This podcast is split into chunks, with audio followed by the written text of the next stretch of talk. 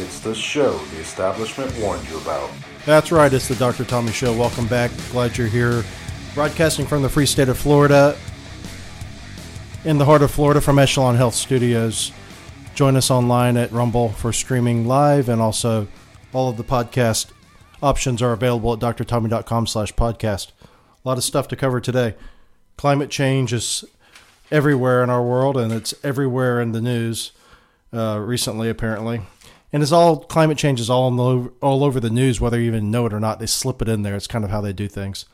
Also, a little bit about uh, some transgender updates, and also uh, COVID updates, and also we're going to talk a little bit about this ongoing controversy regarding Donald Trump and whether or not he's going to be arrested or not. And what are what the different Republican presidential candidates should or shouldn't be saying about it. There's been a lot of virtue signaling about what others should say about Donald Trump and his uh, legal issues. So first off, I wanted to talk about climate change. This is a came across on the weekend. This is from Fox News. Navy Secretary cited climate change as top priority as Biden proposes shrinking the fleet. So apparently the U S Naval Secretary, Carlos Del Toro, is saying that the number one priority for him is climate change. Now let's step back a little bit here. The Navy is the part of the military that has to do with ships. Uh, the Navy also is the part of the military that has to do with carrying around Marines when they need transportation. So it seems to me the, the fleet would be very important, but according to this article here, uh, there's no mention of increasing the number of ships. Actually, they're going to decrease the number of ships. And then the reason why is apparently because of the, the climate. And it says here, uh, as the Secretary of the Navy, I can tell you that I've made climate one of my top priorities since the first day I came into office, Del Toro said, in remarks at the University of the Bahamas. Uh, the U S Navy and Marine Corps teams has been working on climate energy security for a long time, and we are accelerating and broadening those efforts.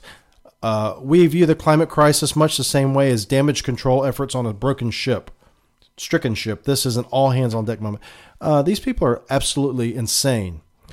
Uh, this climate fascination is nothing more than, as I can tell, uh, kind of a doomsday cult on one hand, and on the other hand, it's a pure uh, bait and switch so far as the people who are making the money are concerned. Uh, this this climate change stuff, I mean, if you, if you follow it, it seems absolutely insanity the way that they go about attributing climate change to everything. I mean, the Navy now is saying that climate change is the number number one priority, and uh, it, there, there's really there's really no way to understand it other than to think that of it as a religion. And uh, I had an article here. I said that I was right here. It goes the Rasmussen poll. This is from uh, Gateway Pundit. Rasmussen poll shows sixty percent of Americans believe, quote, climate change is a religion that has nothing to do with climate. And that's exactly right. And then what it is, is climate change is a way for people to make money by using people who are fraught with uh, anxiety and concern about the climate. And this is Milton Friedman. This is from Liberty Pen you, uh, YouTube video. And this is what Milton Friedman had to say about people that are like the uh, climate change aficionados. So you have two classes of people, the so-called do-gooders. You have the honest, sincere people. And they invariably end up being the front men for private interests they would never knowingly support. That's part of that. What's an example of that? An example of that are the nineteenth century Ralph Naders who got the Interstate Commerce Commission established. They got the Interstate Commerce Commission established supposedly to protect the, the, the, the consumer. No, no. They, the do-good reformers, the Ralph Nader types, were sincere. They were interested in promoting the interests of the consumers. And they were complaining that the railroads were monopolies and they were charging too high freight rates, and we had to get the government in in order to, uh, to eliminate that exploitation of the consumer. But who benefited from it? The I C C was set up, the do-gooder, well-meaning reformers went on to their next reform, and the railroads took over the I C C. So that's how it happens. You get these do-gooders. These are the climate change people, the people out there worried about the climate, the people out there marching in these parades, people that are uh, doing the right thing, not flying, uh, maybe uh, you know, showering in cold water, only only flushing the toilet for brown and not for yellow. Uh, these are the people that are driving around in tiny little cars, keeping their thermostat on eighty degrees, as um, Jimmy Carter told us back in the uh, oil embargo. You should, you know, wear a sweater in the house if you're cold. Otherwise, sweat your sweat your ass off if you're hot. And all this is to do is to save the world. Meanwhile, all these people that are talking about saving the world are these uh, these special interests that are using these do-gooders to make a hell of a profit. And we've talked about how much money is in this. You know, the estimates are up. I think there's thirty-five trillion or something like that. They they are trying to get people to invest in. And that's what you do, is you get ahead of it. You build political pressure for some movement, and then you get ahead of it by investing in that movement. And boy, you do you cash in. Look at Al Gore. He's a perfect example. I think we covered it last week. He's worth two million dollars in uh, two thousand. Now he's worth something like thirty million dollars or something of that nature. And it's all from climate change. He's a climate change uh, high priest. And so these people, they they get these movements started, these social movements, political movements, these quasi-religious movements started, and then uh, you know you build this uh, just social pressure to invest in certain industries, and then you just so happen to be the one investing in those industries, and you make a hell of a lot of money. That's what this whole E S G is about. That's what all of E S G is about. Uh, is investing in the right things and fo- forcing society then to march in that direction so that you make a huge profit. It says here, uh, Rasmussen reports, uh, a majority of voters agree uh, with Republican presidential candidates' criticism of climate change as a religion that isn't all about climate. Uh, found that sixty percent of U S voters agree, including forty-seven who strongly agree. And this is Vivek Uh, Ramaswamy's recent statement. He says climate change has become a religion that actually has nothing to do with the climate. And he's exactly right. And uh, the climate change community, as it were, is like uh, uh, Milton Friedman said here. There's the front men who are these do-gooders. And these do-gooders are, you know, everybody out there who's concerned about the climate, concerned that the uh, the seas are going to rise, and and for good for good reason. If I was really believed that the seas were going to rise and that my children were going to roast like marshmallows, and I would be very concerned about the climate too. But I know I see through this. I see through it as nothing but for what it is, is a, a way to scare people in order to march, like I said, into your direction to make a profit. But these uh these these uh people who are these front men unknowingly are enabling people to make lots of money. Uh, we got this thing here about renewables. Renewables aren't renewable. This is from American Greatness. And it's talking about renewable energy. You know, this whole um, movement is based on a theory that renewable energy is somehow better for the environment. And actually, it's the absolute opposite. Renewable energy, as it were, batteries and things of that nature, are highly destructive to the environment, much more destructive than going ahead and getting stuff that's already there. So think about this. On one hand, you have oil, which is underground right now, right? Or in rocks if it's shale. And it's it's just there. It's it's inert. It's not doing anything. We don't have to do anything to get it out except drill down there to get it. And our technology is such now that we can do this in a very safe fashion, you know? Uh, spare me the uh, spare me the uh, oil spill stories from long ago. Those are few and far between. That does not happen on a wide scale basis, and the people that say they do are full of it. But what happens is you get oil that's locked away, hidden there by God or luck, however you want to look at it, and it's just full of energy. And we can pump it out of the ground, and we can take something that is basically doing nothing and transform it into this miraculous energy uh, source, this source that just is highly transportable. Uh, it's highly efficient, and and for the most part, if you if you if you don't burn it in your house, completely healthy.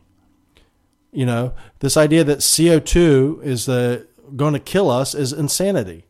C O two is is uh, been fluctuating in the atmosphere up and down and up and down over the over the years, ha- having very little correlation with the temperature. If you look at the um, uh, Green, uh, for, co-founder of Greenpeace, has a, a video up on this on PragerU, talking about C O two levels in the in the atmosphere and how, how they really don't have anything to do with the temperature. And if they do have something to do with the temperature, it's very minuscule.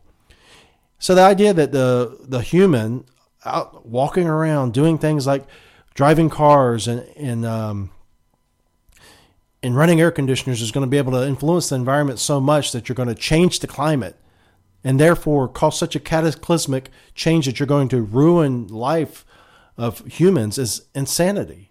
It is it is a doomsday cult.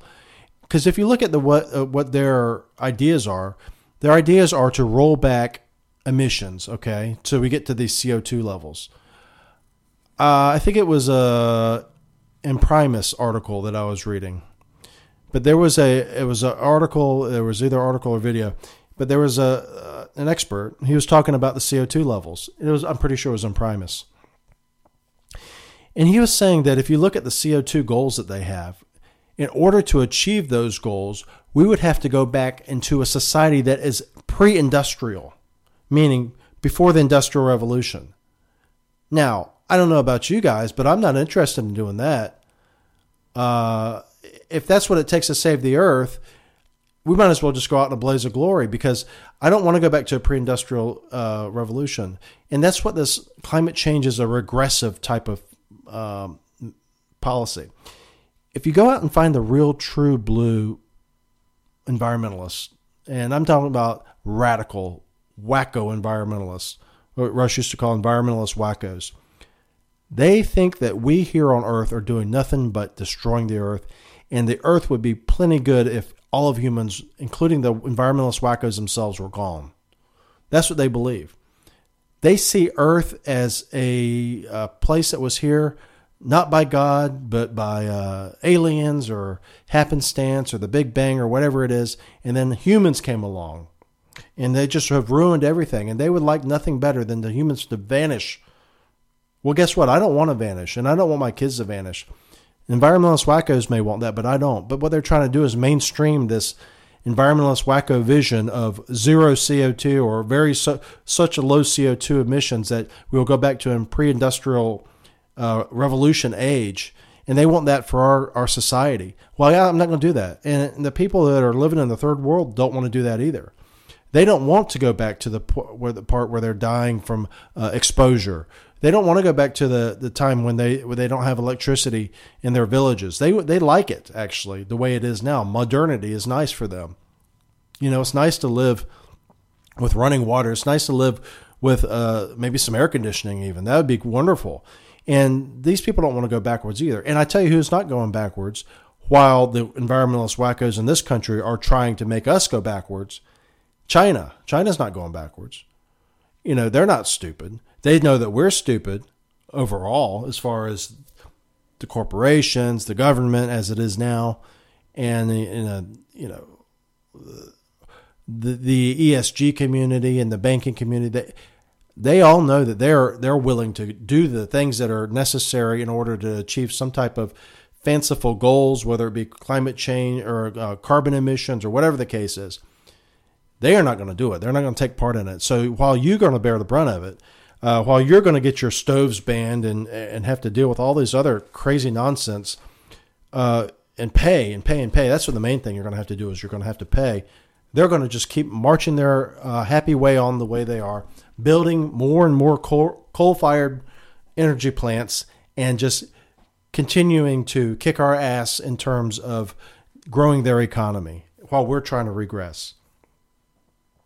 So that's what it is. It's a... It, But the thing is that we have to be, uh, like I said before, this these fossil fuels that we have underground are there put there by God or luck, however you want to look at it, and they're they're they are nice, they're great. What is not great?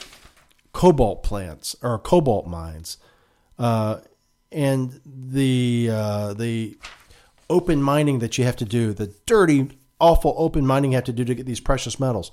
And guess where these precious metals just happen to be? These metals, uh, these these uh, rare metals that we have to use to build these uh, uh, batteries guess where they're at? Mostly. They're in third world countries. And guess what they don't have in third world countries? They don't have the type of concern for the environment that you and I do here. You know, they don't they don't really care if they pollute the water. They don't really care because they're third world countries. They're trying to dig out of a hole. They're trying to make money. And a lot of these countries, and including China too, uh, not third world, but China is is another place where you have a lot of these things. It says here from this article, Renewables Aren't Renewable on American Greatness by Edward Ring. It says, by now it should be beyond serious debate that, quote, renewable energy cannot possibly scale adequately to replace fossil fuels. Worse still, renewable energy sources are less sustainable than fossil fuels and cause more environmental destruction. Renewables also fail to offer significant reductions in carbon emissions and in some cases actually cause more carbon emissions. He talks about what we'd have to do to replace energy, uh, I'm sorry, um, fossil fuels with electricity. He says, to begin with, hydropower accounted for six point one percent of the total of energy production in twenty twenty-two. Hydropower is under relentless assault by environmentalists, and even if more hydroelectric dams could be built instead of demolished, which is the current trend, the best sites have already been developed. And it says here, uh, Uh, merely electrifying the transportation sector in the United States would require total electricity generation nearly double. That's just the transportation sector. To electrify the entire U S economy would require total electrical generation to triple. To do this by using only wind and solar power would require the current installed base of wind and solar power to expand by a factor of eighteen. And the process would involve far more than erecting eighteen times more wind turbines and solar farms than we already have. There remains as well as what's euphemistically called balance of plant. In the case of wind and solar, balance of plant refers to thousands of miles of additional high-voltage power lines and utility-scale battery backup systems. Since most parts of the United States, such as the densely populated Northeast, do not have reliable solar power and are not the windiest parts of the country, it would be necessary to transmit wind energy from plain states and solar power from the southern latitudes. At the same time, hundreds if not thousands of gigawatt hours of battery storage would be required. And we don't have these batteries, guys. We just don't. It's not possible. It says here, there's copper, which for solar requires about one thousand tons per terawatt hour. That means if fifty percent of the renewables required to electrify the entire U S economy were via solar power, fourteen million tons would be required. Total U S copper production is only one point three million tons per year. This is much more solar energy. I'm sorry, this much new solar energy would use up one hundred percent of our entire production of copper for eleven years. Okay, and that's just solar. That's just for the solar. Uh, plus, all those lines require copper. It just goes on and on and on. But the the point of this all is is not to say that it's a, it's a challenge or we're not going to be able to get there. The people who are investing in this type of stuff know they're not going to get there. But what they're hoping is that they're going to get their money before you realize that it's impossible. So before you're educated enough to realize that to achieve what's called the climate change goals in order to stop C O two, uh, to reduce C O two down to what's manageable so that Greta Thunberg is uh, happy. They hope that before you realize that it's a fool's errand, that it's not going to happen, that they have made their money. And that's what this S G, uh, S V B, Southern uh, Silicon Valley Bank, got another article here about Silicon Valley Bank, and they were really tied into the uh, energy, uh, sol- alternative energy production uh, gambit. And it says here, it says, this is from Breitbart. It says, nearly half of climate change companies in the United States banked with the failed S V B. Half of the companies in the United States devoted to climate change and biotech banked with the now-failed Silicon Valley Bank, leaving many of those companies looking for financial backers willing to take on the risk. It says, uh, what inspires a bank to disregard risk and shower money on products and services that nobody is clamoring to buy? They're talking about these um, uh, the, these windmill companies, these all, all this stuff that's tied to climate change, battery companies, everything else. What inspires a bank to disregard risk and shower money on products or services nobody's clamoring to buy? One answer is easy money and misguided regulation, which washed dollars into the economy even as it pushed banks like S V B to load up on sovereign debt, lulled by a, a Federal Reserve Fed belief that interest rates would stay near zero forever. The other, Washington handouts, via President Biden's effort to engineer a climate industry that otherwise wouldn't exist. That's the key. Um, this is uh, this is excerpting from an article from Kimberly, Kimberly Strassel in the Wall Street Journal. And she says, she argues the same Democrat-led government that funded failed enterprises like Solyndra in two thousand nine stimulus, managed by then Joe, President Joe Biden, is making the same mistake again. I don't know if it's a mistake.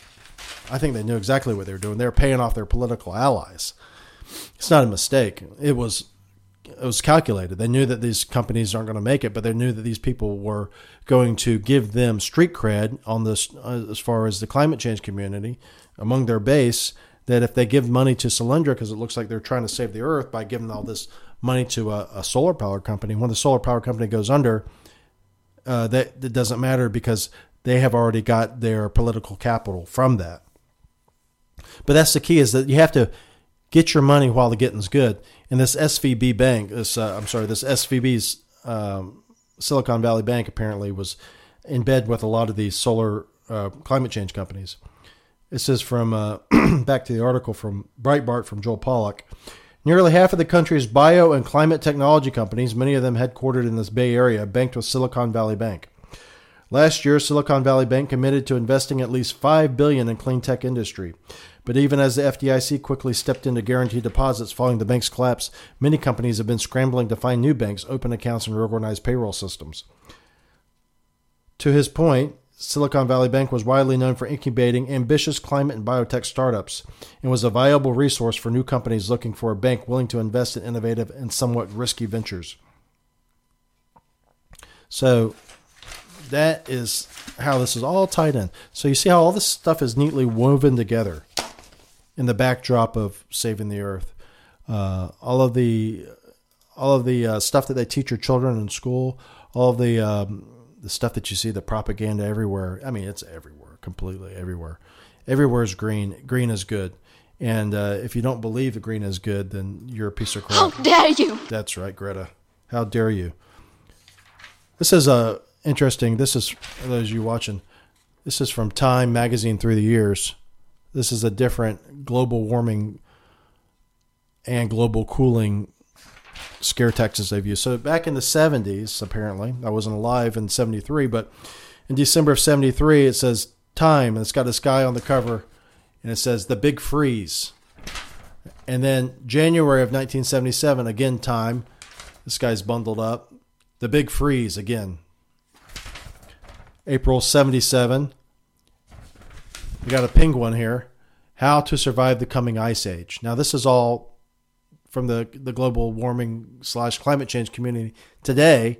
This is what they were preaching back then. And then it says uh, new new cooling of America in nineteen seventy-nine. And then here it goes, nineteen eighty-seven, change. The heat is on. So we're now we're on the global warming, you see. And then April of two thousand one, there's a frying pan, frying an egg, global warming. two thousand six, be worried, be worried. Uh, and then two thousand seven, it says here, global warming, simply global warming. So, but now they've moved on, and that's climate change, because climate change incorporates both global warming and global cooling. So if you're having a freezing weather like we did this year, Uh, it's global, it's climate change. If you're having droughts and wildfires in New, in uh, California, it's climate change. If you're having record rain in California like this year, it's climate change. Climate change is a good catch-all. Donald Trump is, uh, you know, he, he and uh, Ron DeSantis have been going at it. Not so much DeSantis, but Trump going after DeSantis. But here's here's Donald Trump's take on DeSantis going to Iowa. This was on his uh, Truth Social post. He said, why on earth, farmers love earth, would the wonderful people of the great state of Iowa vo- vote for Ron DeSanctimonious when he voted and fought to kill ethanol, and will definitely do so if given the chance, voted four times as a disciple of Paul Ryan to decimate Social Security and Medicare, and to bring the minimum age of Social Security to at least seventy years old. He wanted higher. He will be in Iowa on Friday to beg for mercy. I supported ethanol, fired NAFTA, and made U S M C A U S M C A and China trade deals. So Donald Trump is going to bat for ethanol and Medicare and Social Security. We talked about that last week. the uh, the the uh, how that's a uh, nothing but a Ponzi scheme, Medicare and Social Security, and what needs to be done with those. But here we go to the uh, the ethanol. So the ethanol, Donald Trump's coming out in favor of ethanol, and to his credit, he's not the only one. This is uh, from Reason dot com, and this is from twenty sixteen. This was back when people were running, and uh, the people who supported uh, ethanol back then in Iowa, on the Democrat side, Hillary Clinton, uh, somebody else, and Bernie Sanders. And then on the Republican side, we had Jeb Bush, uh, we had everybody else basically but Ted Cruz and Rand Paul, Marco Rubio, Donald Trump, John Kasich. So ethanol is what you're forced to put in your car most of the time, unless you get ethanol-free gas, which costs more more money, but which is smart to do if you have a, a lawnmower.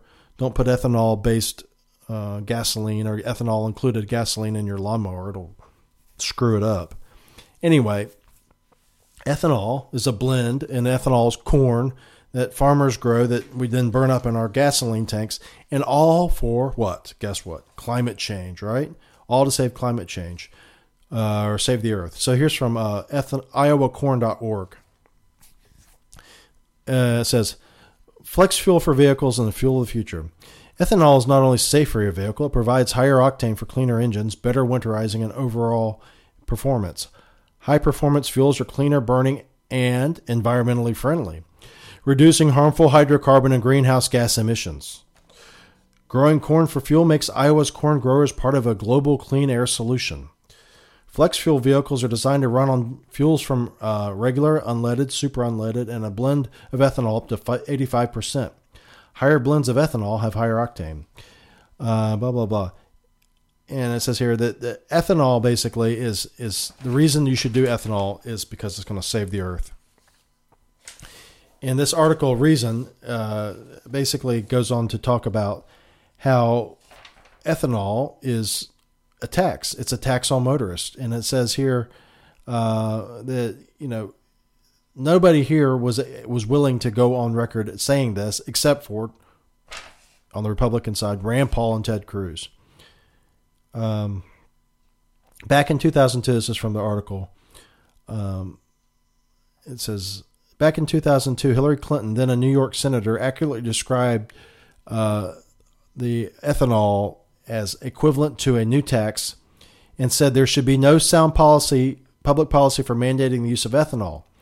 She changed her tune when she ran for two thousand eight Democrat presidential nomination, and this time around she's also keen on the ethanol mandate. So she was keen on the ethanol mandate. Uh, Donald Trump is still keen on the ethanol mandate. And this thing, this is, this is called the Renewable Fuel Standard. It's a two thousand five congressional mandate that forces Americans to buy gasoline mixed with corn-based ethanol, all for the benefit of the earth.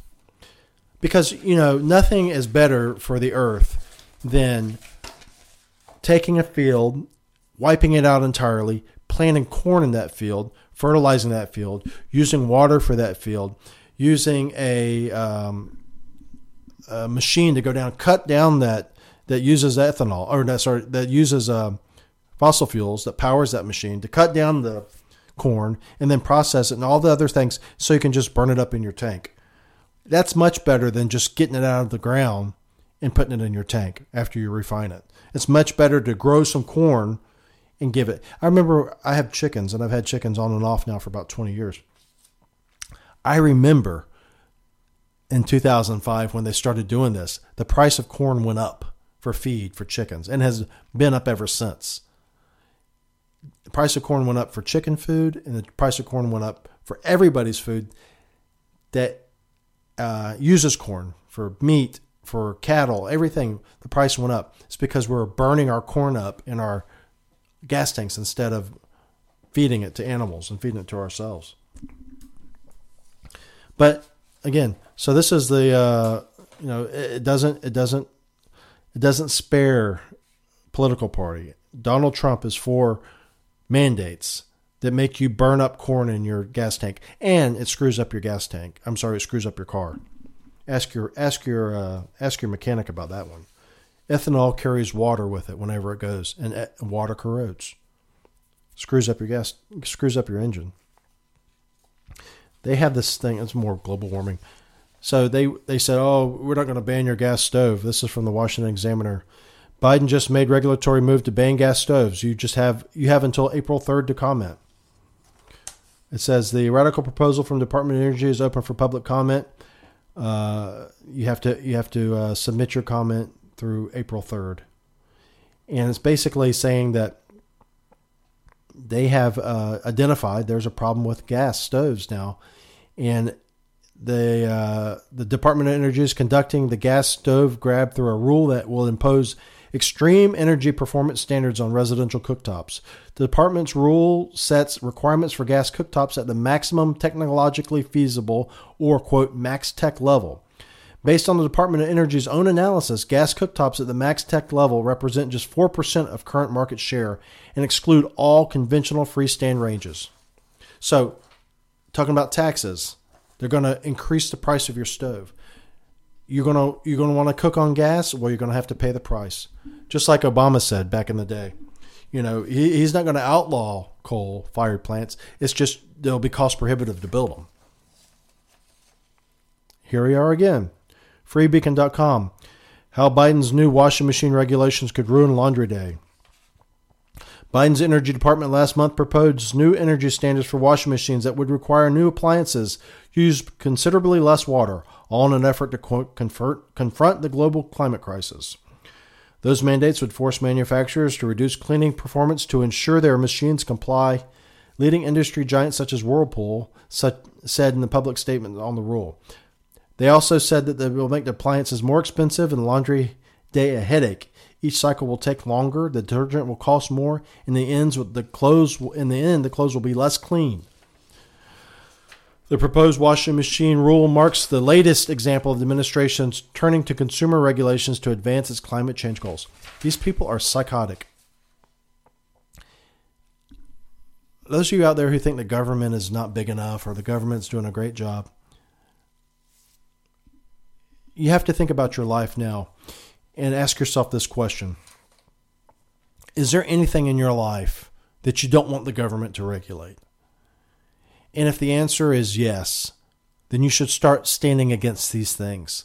Because I can tell you, if you don't, there are technocrats out there, government bureaucrats, wannabes, who will regulate every aspect of your life if possible, down to what you eat for breakfast, down to how long you exercise, down to what clothes you wear. Everything about your life is fair game if you will only let them. And you think that washing machines and stoves are the end of it? You are wrong. The next step will be air conditioners, I'm sure. And air conditioners will be monitored remotely to make sure that you're not exceeding your carbon footprint. It will not take that long. And all the companies that are around now that will be looking to cash in on this, all these people that, you know, you have these things in your house, all these little cool gadgets that you can control your uh, thermostat by the internet and this, that, and the other. You don't think that they want to use that for the future for regulation? Um, if, if you don't read nineteen eighty-four sometimes, you might think otherwise. nineteen eighty-four is their handbook, unfortunately. Why they do it, I don't know. Again, I think it's a religion. I know a lot of people are in it for the money. A lot of people are just completely obsessed with control, and that's one of the reasons. It's like the, what you see with this COVID thing that happened. People just want to control for the sake of control. We had this, uh, what was it, emergency committee that would meet here in Hillsborough County in Tampa, and they met every week, and every week they extended the emergency, and they were so obsessed with control. I think someone sued them finally and they quit meeting. But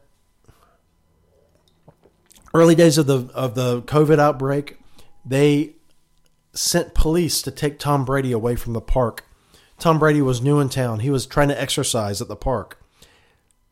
They sent the police to go tell Tom Brady that he can't be exercising in the park. These people are crazy. These people know no limits. Uh, it's it's like the uh, the quote, you know, the, the tyranny, um, the the worst tyrant is someone who rules you for their for their own uh, for your own benefit, who, who, who rules you uh, based on what they think should be done for you. That is the worst type of tyranny.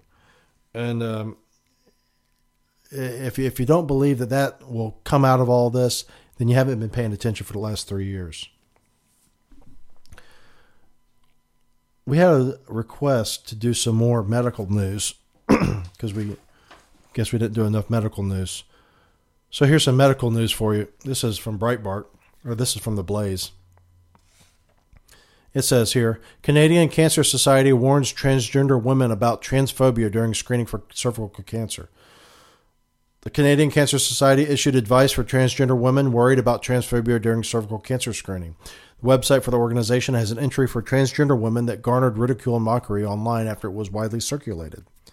It says, if you're a trans woman, you may not have been given much thought to pap smears and cervical cancers. And if you haven't, that makes a fair amount of sense.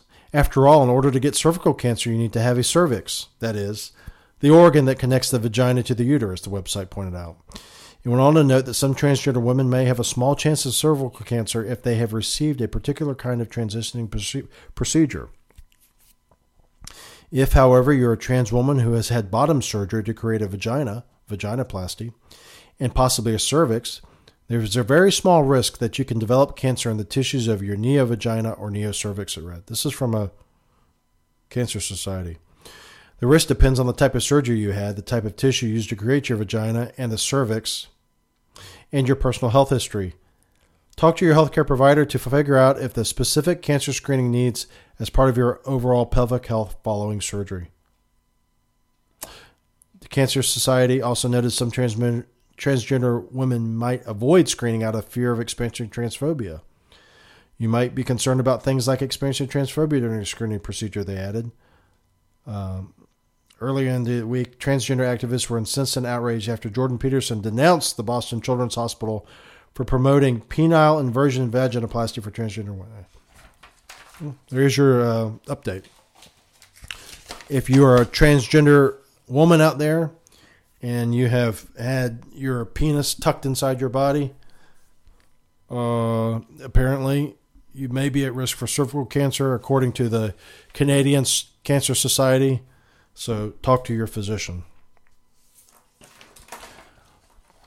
This is from Fox News. Uh, detransitioner Chloe Cole announces lawsuit against hospitals for, quote, pushing her into medical mutilation. So this person, this lady, Chloe Cole, had surgery when she was a child. And she had her breast removed. And now she's mad because she had her breast removed and they... they um, They they gave her the hormones and puberty blockers and everything else. It says here, uh, the Center for American Liberty sued Kaiser Hospitals on behalf of detransitioner Chloe Cole for, quote, pushing her to the medical mutilation instead of properly treating her, according to Cole's lawyer, Harmeet Dillon. Between the ages of thirteen to seventeen, Cole underwent a transgender trans- transition, including off-label use of puberty blockers, cross-sex hormones, and a double mastectomy. Uh, at thirteen, Cole was struggling with a multitude of mental health comorbidities, including anxiety, depression, uh, pubertal struggles, body dysmorphia, learning disabilities, autism spectrum system symptoms, and concerns about being sexually abused or raped, in addition to ongoing confusion regarding her gender.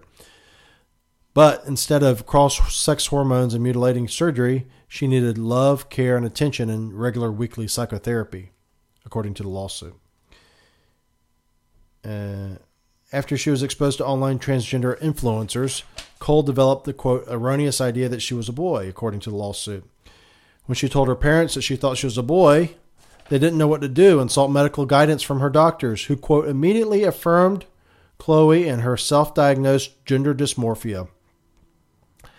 Doctors also told Cole and her parents that her gender dysmorphia, dysphoria would not resolve itself, and told her parents that she was at high risk for suicide unless she was socially and medically transitioned, asking them, quote, would you rather have a dead daughter or a live son, according to the lawsuit? There you go.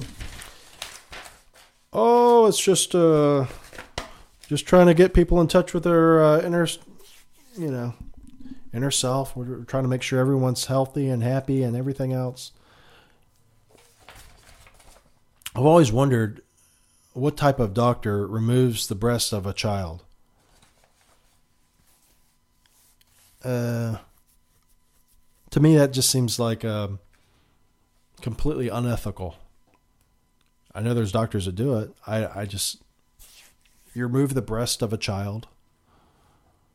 You get, I mean, we have to give such informed consent on everything. You know, you're supposed to give informed consent on, on all of these things. Tell me what the informed consent for removing the breast of a child is. You know, do they go into detail about that? Or do they just cheerlead them along? Oh, you're going to be happy now. You're going to be a boy. You're going to be a girl, whatever. Take these puberty blockers. Um,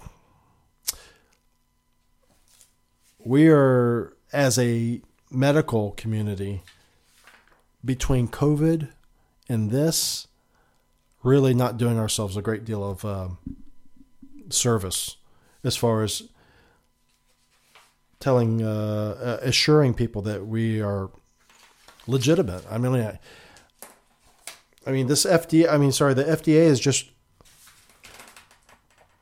uh, approved these shots now, another booster shot for, for children.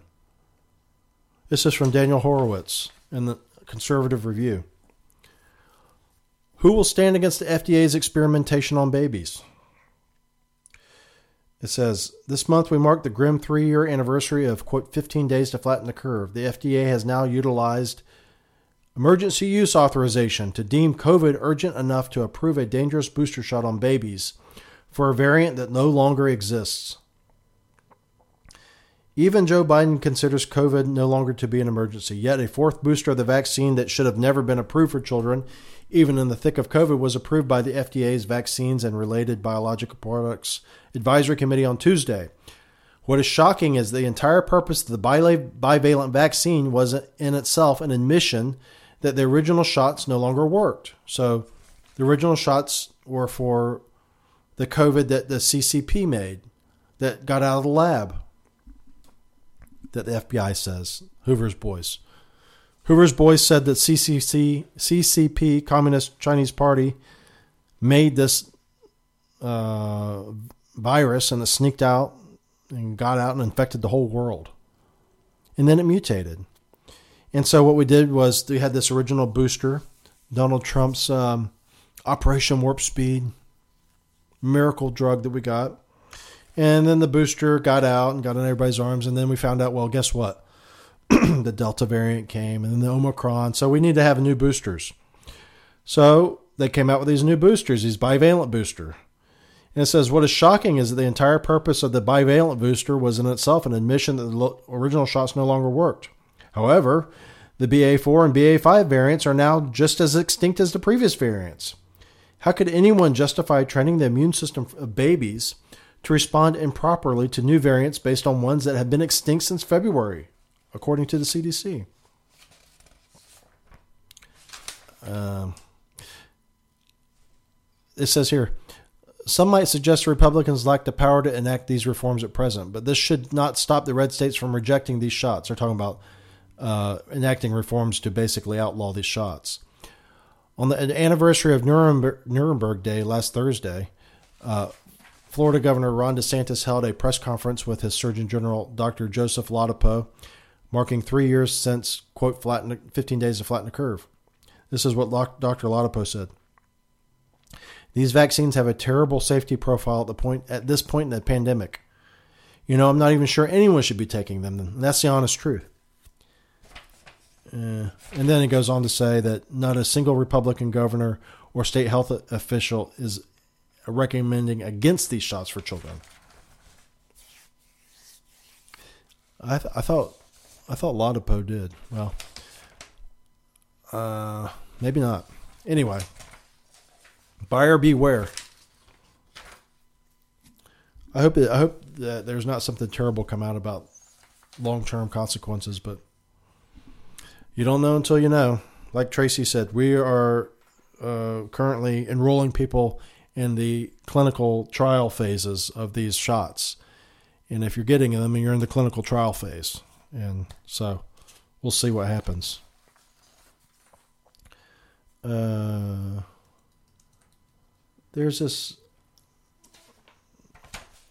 uh, this college in uh, where is this at? California, of course. De Anza College diversity director says she was fired for questioning school's anti-racism policies. A faculty director of the Office of Equity, Social Justice, and Multicultural Education at De Anza College in Cupertino, California, says her contract was not renewed after she questioned the school's so-called, quote, anti-racism policies. The diversity director, a black woman, added that she experienced hostility, harassment, and bullying after speaking out. Good for her. So this is this is her. And so she was questioning their anti-diversity policy or anti-racism policies and got and got um, got fired. Or her contract wasn't renewed. And um, it takes people like this, because this is a brave woman. She goes on to say that she was uh, harassed after this um, for not doing this. I encountered a lot of hostility, a lot of resistance to me even asking questions, Lee told FAIR. FAIR is this, uh, this group that now she is uh, being represented by or working with. And she says, FAIR is called the Foundation Against Intolerance and Racism. It says, Lee is now receiving support from the nonprofit organization FAIR. And she is not ruling out filing a lawsuit. She should file a lawsuit. She should file a lawsuit. Anyway, she said, so this woman was hired as the uh, diversity director. And then it says, Lee added that additional reasons for her contract not being renewed by the college included her declining to join a, quote, socialist network, refusing to use the terms Latinx and Philippinex, and inquiring why the word black was capitalized but not white. Great. Good for her. You know, this lady's a brave woman, because I guarantee you she, if she had just gone with the flow, she could have had a cushy job. She may have been the vice president of uh, the college at some point for diversity, Uh, inclusion and equity, D I E, D I E. She may have been that, but she didn't. She spoke up because she's she's she's absolutely right. And why are you going to degrade uh, people by just looking at them according to their their skin color? I was reading on my alma mater's website this weekend. Uh, they have an office of diversity, equity, inclusion. I'm actually the newly appointed uh, vice president here at Echelon Health of diversity, inclusion, and equity. So I'm in charge of all that here. But anyway, they have these resources online, and it says, um, it's talking about anti-racism, and, and it says what white folks need to know. And it's just so degrading. It's degrading to the people who are supposedly out there supporting people of color, because people of color obviously can't do on their own. They have to have these special offices to make sure that they're not uh, taken advantage of because they're inept. And it's also obviously degrading to the people that they then scapegoat as the people who are perpetrating the racism based on their skin color, the whites. It's just so disgusting. You know, this all started in two thousand eight, honest to God. Started in two thousand eight, and Rush Rush predicted this. He predicted that when Barack Obama was elected, that not only would race relations not improve, they would worsen. And they would worsen because the left would exploit racism even more now because they had a bigger platform. And when I say exploit racism, I mean exploit racism for their benefit, meaning they would use racism as a way to take control of all kinds of different things. And they would use racism as a way to perpetuate this idea that people, based on their skin color, have built-in disadvantages in life because America sucks, among other things, and because your neighbor sucks because he's white and you're you're not white and he's oppressing you. And if your neighbor doesn't agree that he sucks because he's white and you're not white and he's oppressing you, then he's Uh, he's a he's a supremacist. He's not sufficiently anti-racist. These have these white people that go on talking about being anti-racist. And they do things like Joe Joe Biden and say, uh, well, I, I may be a white boy, but I ain't stupid. And then they'll all, like, ah, all clap for him. It's disgusting. He's perpetuating racism. And the whole left-wing uh, Democrats all perpetuate racism from one side or the other. And they perpetuate racism in order to perpetu- to uh, to further their goals. And their goals may be political. Uh, their goals may be financial. You know, their goals may be professional. You know, if you want to be a grand poobah of diversity, inclusion, and equity, die, then maybe you will, uh, you know, write a book and speak and things of this nature. So they use racism. Like, um, I think I think it was Frederick Douglass who said that, uh, or maybe it was Booker T. Washington.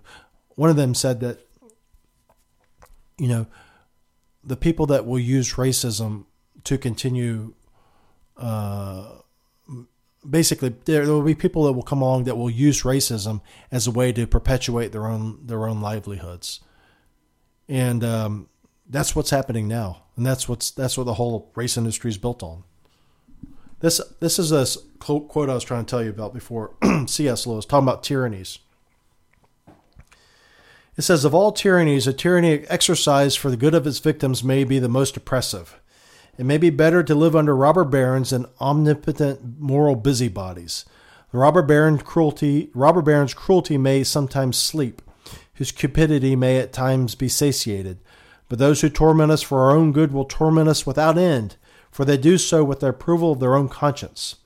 They may be more likely to go to heaven, yet at the same time likelier to make hell of earth. Their very kindness stings with intolerable insult. To be, quote, cured against one's will in curative states which may not regard as disease is to be put on a level of those who have not yet reached the age of reason, of those who never will, to be classified with infants, imbeciles, and domestic animals. And that's exactly what they do with this climate change.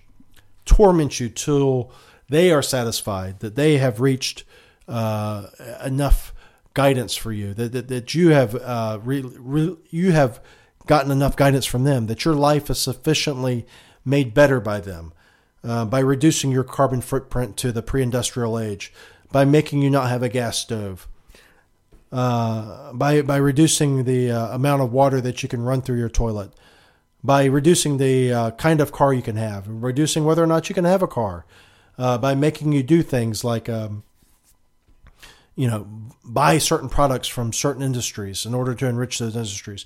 They have no, there's no end to their, uh, their, uh, their hunger, hunger for control.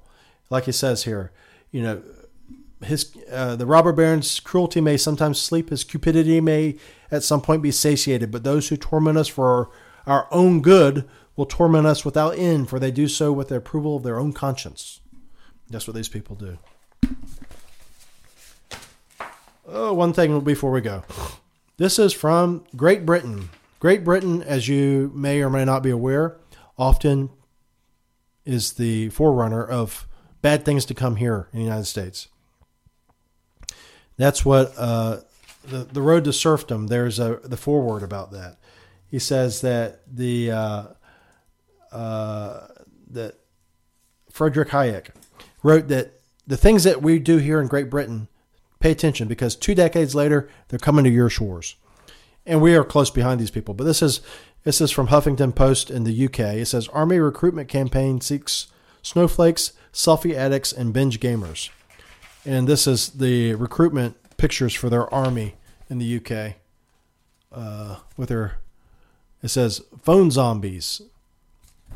And it has a picture of this woman in an army outfit.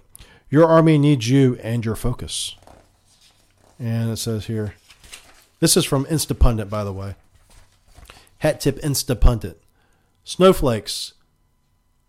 Your army needs you and your compassion. Uh, what else? Aha. It says here, me, me, me, millennials. Your army needs you and your self-belief. I, when I saw this on Instapundit, I thought this was a joke. I was sure it was a joke. It seems so ludicrous, but it's actually honest to God truth. These are Army posters, and they are seeking, seeking out meme millennials, class clowns, binge gamers, phone zombies, snowflakes, and selfie addicts. And the Army needs their potential and assets. They are named as self-belief, spirit, drive, focus, compassion, and confidence. Coming soon to an Army near you. Now, this is the Army that we're going to use to fight China, right? Supposedly. I don't think China is going to have much of a problem.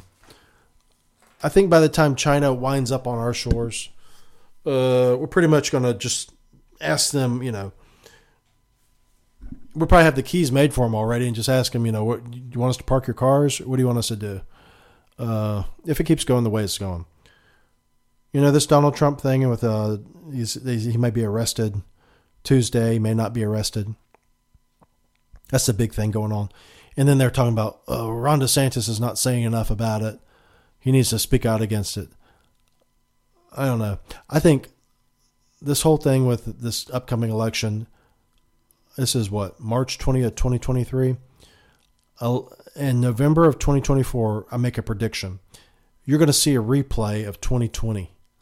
You're going to see it come down, whoever the nominee is, Republican or De, uh, whether it's DeSantis, whether it's Trump, or whether whoever it is. You're going to see a close election, and you're going to see the same types of uh, swing states and swing counties swing for the Democrats on the night of the election. Mark my words. I don't believe there's a Republican out there who can beat uh, the walking corpse Joe Biden. Not because the walking corpse Joe Biden is any good, but because the Democrats have so figured out how to win elections. They know how to get the votes. They know how to get the ballots. They know how to get them.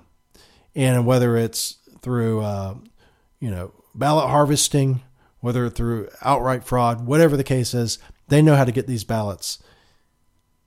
The voter turnout for Joe Biden in in twenty twenty was worse overall in Democrat cities than it was for Barack Obama because he was the worst candidate, except in those swing states and those swing counties where they needed the votes. And in those cases, not only did he do better, he did much, much, much better than Barack Obama. That alone tells you that there's shenanigans going on. And that is why I say, it doesn't really matter what Donald Trump says or what Ron DeSantis says, and all these people are getting worked up about who the nominee is going to be. I don't think that the Republicans have figured out what to do about the Democrat machine, and the Democrats are able to turn elections that are close on a national level no matter what. They can't always turn states. You know, J D Vance got elected, but they sometimes can turn states, as in Arizona. They can shut down voting in key precincts for hours at a time. So that's it. Anyway, have a good week. Uh, we'll talk to you later. Join us online, d r tommy dot com slash podcast. Thank you for listening. Share with a friend and subscribe. Until next time, bye-bye.